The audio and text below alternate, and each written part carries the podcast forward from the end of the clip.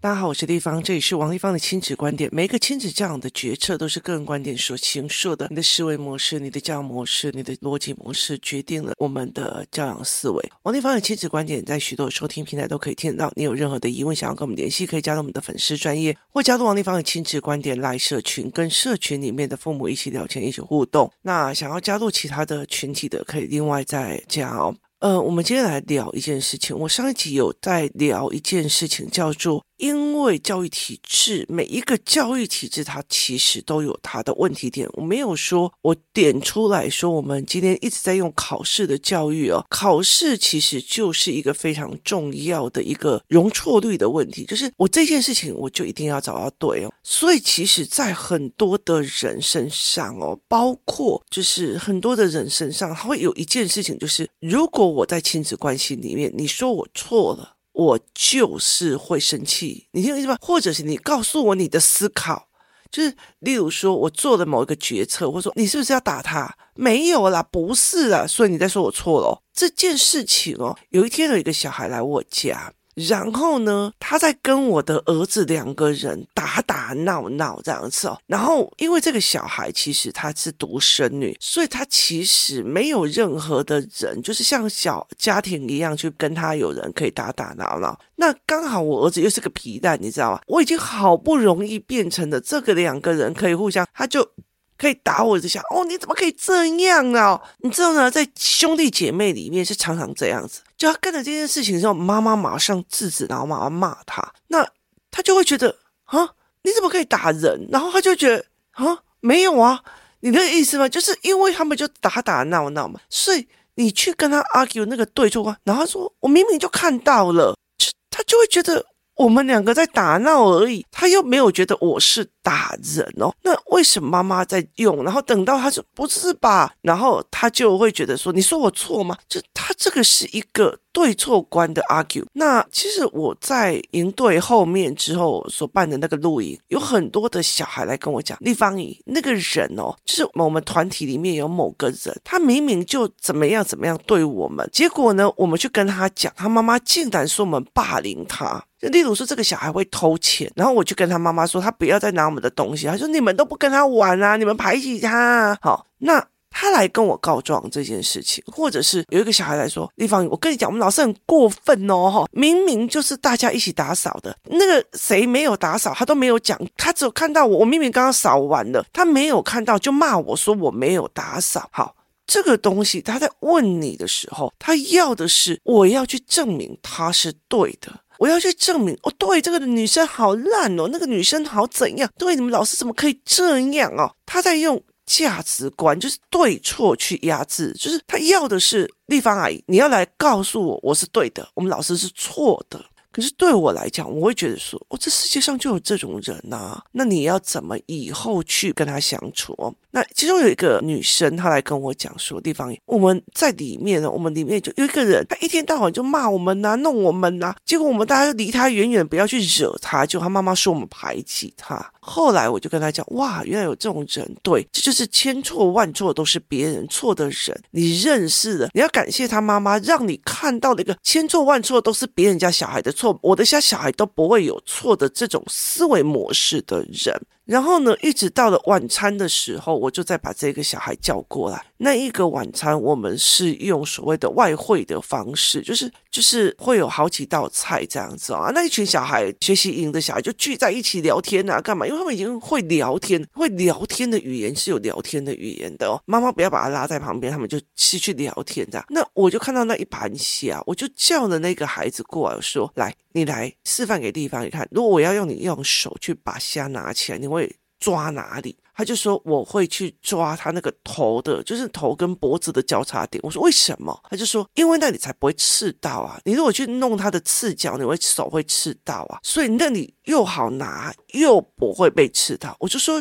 人都是这样，每一个人都有他刺刺的地方或不 OK 的地方。我没有要你从此不要摸瞎子，可是我要你看你的同学或者你的朋友，是你知道他哪里有瞎，他哪里有刺，他哪里干嘛，而你去做一个选择，去最不会伤害到自己的地方去碰他。他会拿人家的钱，你东西都把他保管好，你你跟他在一起，你把自己的东西都保管得好好的，那你把自己的东西都弄好。可是你跟他相处，你偶尔还会有一些轻轻松松没有的事情去跟他聊两句。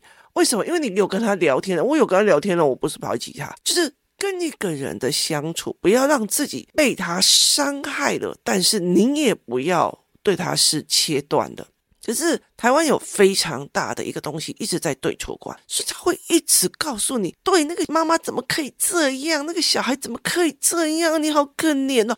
这种所谓的同理，也是在加深了对方错，我对的这个所谓的对错压制思维，它并不是跳上一个高度去看人性就有这个，你要学会哦。那你怎么跟这种人性的人相处跟接洽？你要怎么去思考这一件事情？所以你不能在局里面去。跟他对峙就是他错，就是谁对，就是怎样对你一定很难过吧？哦，所以这是另外的一种思维模式，所以你要去思维这一块。然后那个小孩就觉得哦，好，那我知道了。那他妈妈就问他，我就看到他母女俩就针对的那一盘虾聊了起来，这样子就是蛮有趣的一个思维。而且而且这个小孩是因为他妹妹哦，就是老二来上我的学习营，所以他来的。那妹妹回去都要教妈妈，还要教姐姐，所以呢，他。做的一个状况在于是这个妹妹很厉害，所以这姐姐后来到最后就会来问我问题，我们就会聊，因为他从小我也就认识，所以他是一个没有对错价值观。在我们的那一个年代，在我的那一个年代，我曾经在某一个市长候选人下面去做过所谓的新闻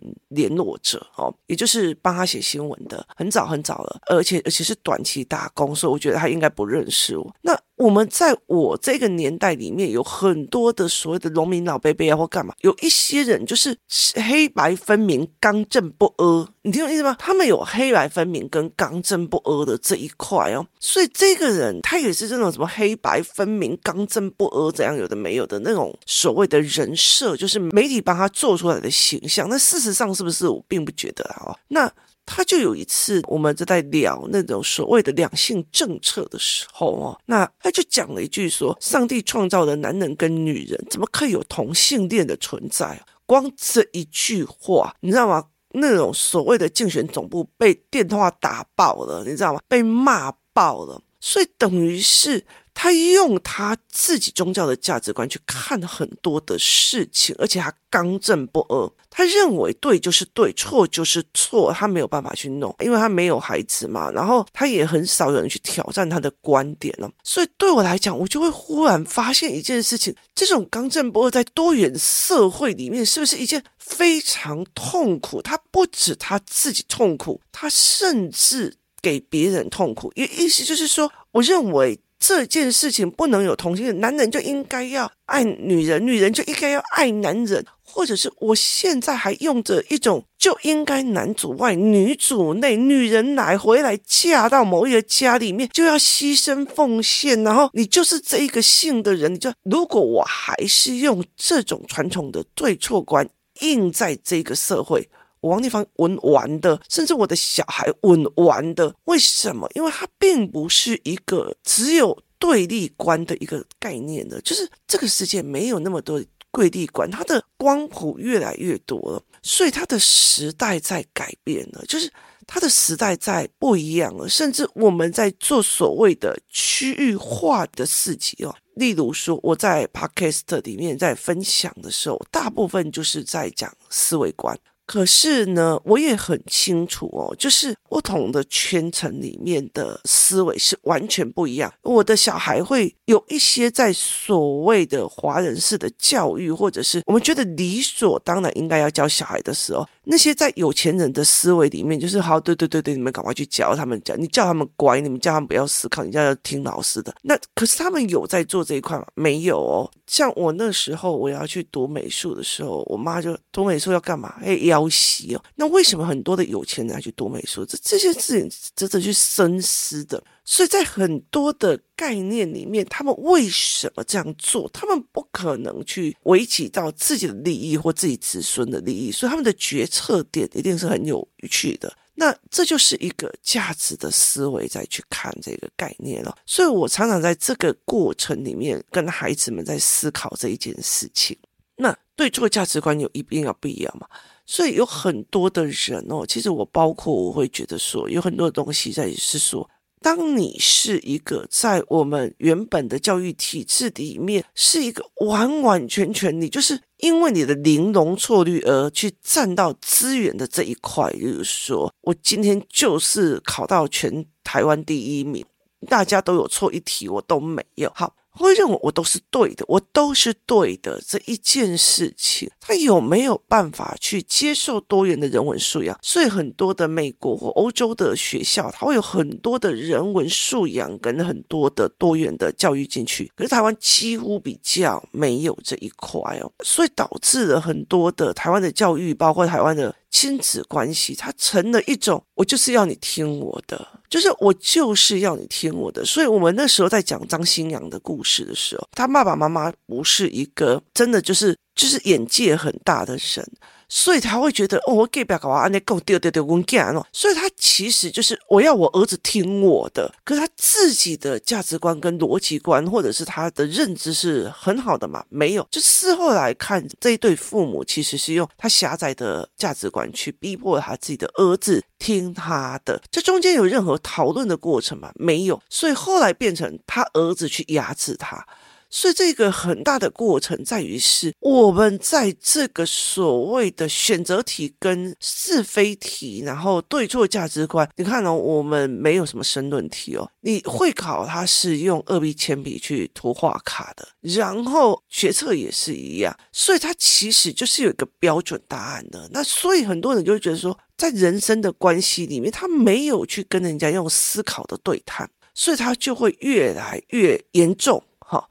那这个东西其实非常非常的可怕的一个原因在于是说，如果我今天我的孩子一直都是在对错两立中是一直养大的，可是我进到大学或高中的时候，我听不懂，我不知道为什么他们会这样，他们怎么可以这样？你去听小孩的，老师怎么可以这样？我同学怎么可以这样？妈妈怎么可以这样？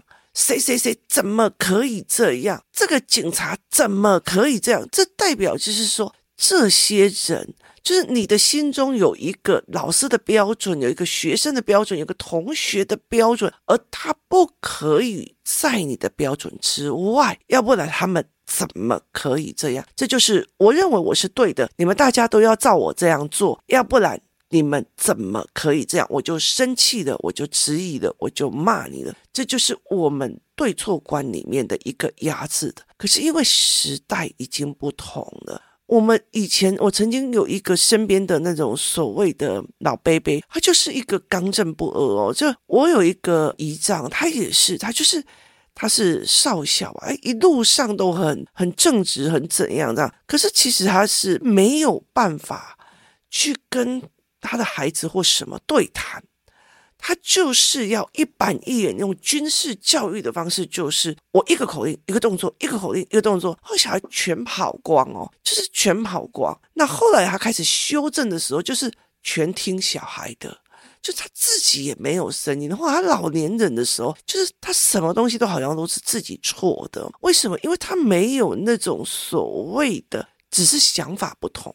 只是想法不同的思维，甚至他没有办法去理解我的小孩在这个年代他会有想法不同。好，这种对错观非常非常的可怕。为什么？它影响了我们的教材跟教育跟我们的亲子关系。所以有很多的人。他在教小孩的时候，就是一直要解释到小孩认为是对的哦，就是他有的时候是用学科或者是很专业的理论一直在劝小孩，就好像专业到啊，那你对，就这样子，或者是甚至有的人用骂的、用打的，他就是一个对错，要么你就听我的，要么我就是被你骑到头顶上来了这种思维，所以他并不可能。在亲子关系里面，在家庭氛围里面，是一种思维的讨论机制，所以他们会变来变去，我变你的门，你变我的门，这样子的一个思维逻辑，他就不会有这种的思考逻辑跟思维逻辑哦。所以这是一个非常让我值得觉得有趣的一个概念，就是怎么去看这件事情，就是整个对错的压制，那你没有办法，因为。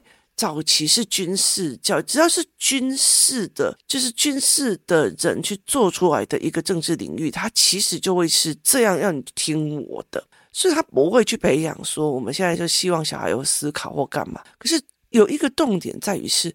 如果我的小孩会思考，我可以跟他谈吗？或者是他以后不听我的，我怎么办？当你有一种考量的时候，就是你不适合，你的孩子也不适合。但是他会不会变成思考性人格？不一定，因为在这一个多元的社会里面，如果有一天你的儿子会问女孩子就是应该要怎样怎样怎样，他看着你，然后瞪着你的眼睛，我爸的脑袋是几百年前的脑袋了。他会开始看不起这个爸爸，开始骂这个爸爸。我包括说女生怎么做的，干嘛？我跟你讲，我去网络上找很多的照片，然后让思考班的女生这样，我说：“哎，你们做这样可以吗？”就是他们自己在做的时候很大而化之，可是去看别人的时候，哇，原来会这样哦。那我没有讲可不可以，我只是觉得哇，你看他们做成这样，真是多元呐、然后他们就哟哟啊。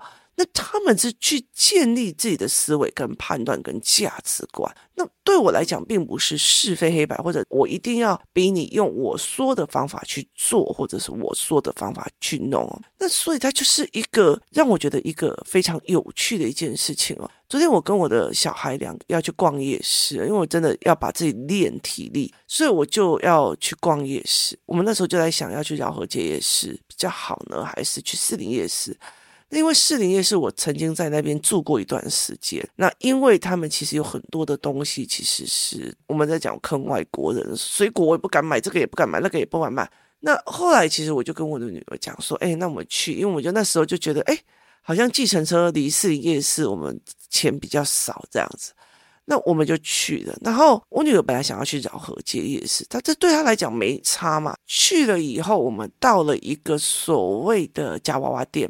然后呢，他就看到一样东西哦，他就像小孩一样跳到，然后尖叫，然后旋转。他高中生，他高中生哦。但如果有认识我的小孩的，大概都知道他就是会这个样子。我女儿就是会这个，他开心的跟那个孩子在那边旋转。我说怎么了？他就说：你看这个境界触发者的这个公仔，很多人跑到日本去找都找不到，原来这里有。然后他就旋转，然后拍照，然后发给社群，就是他们那种所谓的动漫社。那他就开心的看，然后你知道吗？多少人侧目他，你知道？我那个时候就心里在想：好啦，不要那么激动啦，好啦，拜托了。可是我就觉得，他发现的新东西，他要开心，他没有打扰到别人，他没有影响到别人，so what？哦，为什么要拿我的价值观去压他的价值观？你知道吗？然后所有人就觉得一直看着他，就觉得怎么会有小孩尖叫成这样，风靡成这样，开心到这样跳？他其实就是一个扭蛋而已哦。那他开心成这个样子，我就想，好吧，那就是一个扭蛋。我可以讲，一个扭蛋有什么好开心的？跟哇，原来一个扭蛋就可以让我的小孩这么的开心，这是一个非常容易开心的孩子。这是两种不一样的思维模式。所以，他并不应该是我来判断。好了，你的开心只要一点点就好了，不要太多，不要太怎么样。这不是我可以决定的哦。所以，我有时候在小孩在生气或干嘛的时候，我会常讲一句话：有必要这件事情有必要使用这么大的生气吗？我让他自己去想，自己去调整，而并不是我告诉你，你干嘛生气？你凭什么生气？好，是这个思维。所以。在时代已经不一样，那个对错的价值观的二元对立，其实，在早期的时候，你可以变成一个很刚正不阿的人。为什么？因为你就。活在那个小乡镇，或者是那个小眷村，或者那个位置，大家会给你好评。每一个人都觉得某某伯伯好好啊，真的好正直哦。那个怎样怎样，大家会给你好评。可是当所有的媒体跟资讯媒体越来越多的时候，你看到越来越多元的人，你越看到越来越多元的事情。你例如说，你去泰国，你可以看到同志，就是像我们去的，就是阿哥哥 boy 跟阿哥哥。哥，就是你可以看到男人在买春，你也看到女人在找男人，就在找那种什么 muscle 男这样子。那你也可以看到同志也在找 muscle 男，那甚至你可以看到跨性别领域者，甚至你开始理解了跨性别领域者，他其实他有他自己的身心灵养成的原因跟元素，所以没有必要。我认为这世界上就应该有男生跟女人的这种对，就是我说的都是对的来去。去压，你就是走过去，也二好恶心的，以恶走过去呢，你没有必要去。它就其实就是一个社会现象，一个生理现象，跟一个不同人的生活模式的选择。它是一个生活模式的选择。我以前曾经在台北火车站那边，因为我立法院离那边很近。那我就遇到一个，嗯呃，以前以前一个官员这样，他其实已经是一个很老很老的先生了哦。那他其实就是早期在政治界里面的有一个官的。那他干了一件什么事情，你知道吗？就是他已经很老，那已经很久以前，他已经很老了，已经现在应该已经往生很多年了哦。那他常常干的一件事情，就是他会叫他的菲佣，就是他的看护，然后。带他就是推着轮椅哦出去外面走，你知道吗？他就会去外面走，然后你知道台北火车站那边停摩托车很不方便，所以他只要看到摩托车稍微停外面一点，去稍微挡到他的一点点，其实路还是很宽哦，路还是很宽。他只要稍微挪出一个屁股，他就拿着拐杖哦，他坐轮椅，但是他拿着拐杖，一个一个摩托车砸，然后就说。这没有规矩，这没有规矩哦。可是我后来会觉得说，你为什么要把你的人生过得这么的辛苦？他们要找摩托车的位置不容易。你从以前到现在都是所谓的公务车接送来接送去，你甚至有很大量的所谓的政府的补助。那你为什么不会去同理这些孩子们？他们骑摩托车来，尤其快要上课了，他快要补习了，所以他只好塞进去。有时候你知道，有些摩托车很重，他也不过只透露一点点位置，他就这样一直用。就为什么他的？对错分明，要把自己过得这么的辛苦，因为他前面的对错分明，让他站在了制高点，让他站在了一个可以说话的点。可是这个年代，如果在这个样子，他其实是非常非常的辛苦的。我觉得大家可以去观察一下所有的亲子教养或干嘛，或者是很多的一个概念，甚至有很多的亲子专家用这几招，小孩就乖乖听你的。他说穿的也是一个对错价值的压制。我用方法让你听我的，我用那个方法让你听谁的，他也是用这样子的关系。在于我们所有的东西，在于是今天谁对，好，对的站起来，其他的都是错的。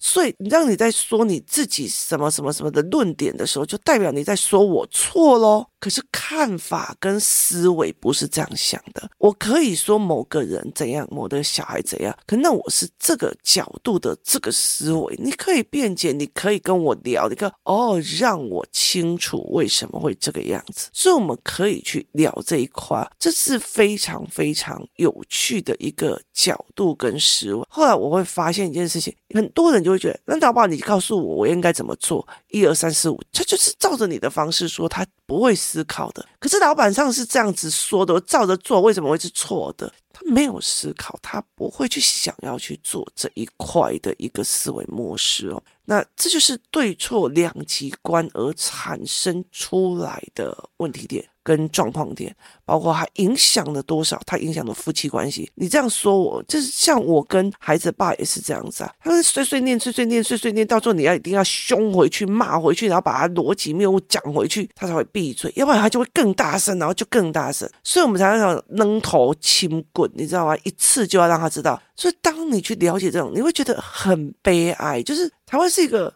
就是。